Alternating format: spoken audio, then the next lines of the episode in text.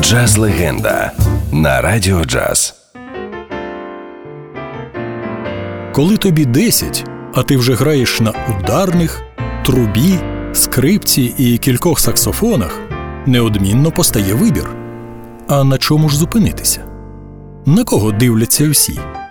Хто головний на сцені? Безперечно, ударник. І от тобі 13. І знову вибір, але вже суто практичний.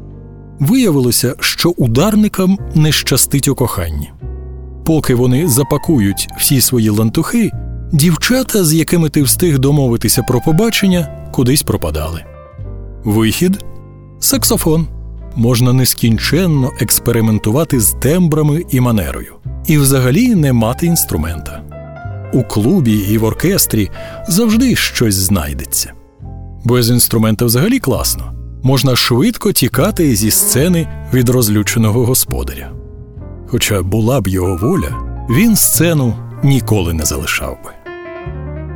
Його навіть в армію забрали просто посеред концерту. Ненадовго. Там він нарвався на офіцера расиста і потрапив у буцегарню. А що робить справжній джазовий музикант за ґратами? Він робить свій оркестр і звільняється через гарну поведінку. Йому ще так багато потрібно зробити записати безліч альбомів, стати справжнім другом Білі Холідей, змусити тисячі музикантів наслідувати свій стиль, знайти бездоганний капелюх і пальто, зіграти у Карнегі Холл, випити весь алкоголь і, незважаючи на хвороби, виходити на сцену за тисячі кілометрів від дому встигнути повернутися і буквально через кілька годин розпочати свою останню подорож до найкрутішого небесного оркестру, де так не вистачало геніального свінгового тенор-саксофоніста. Біллі Холідей називали його президентом. Колеги-музиканти скоротили це прізвисько до през. Послідовники називали його Моцартом джазу. А ми називаємо його легендарний Лестер Янг.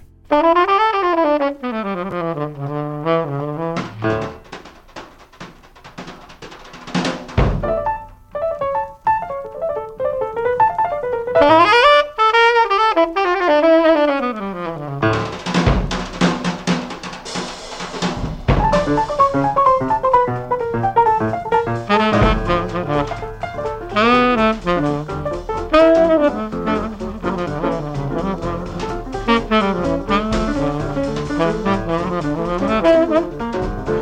Oh,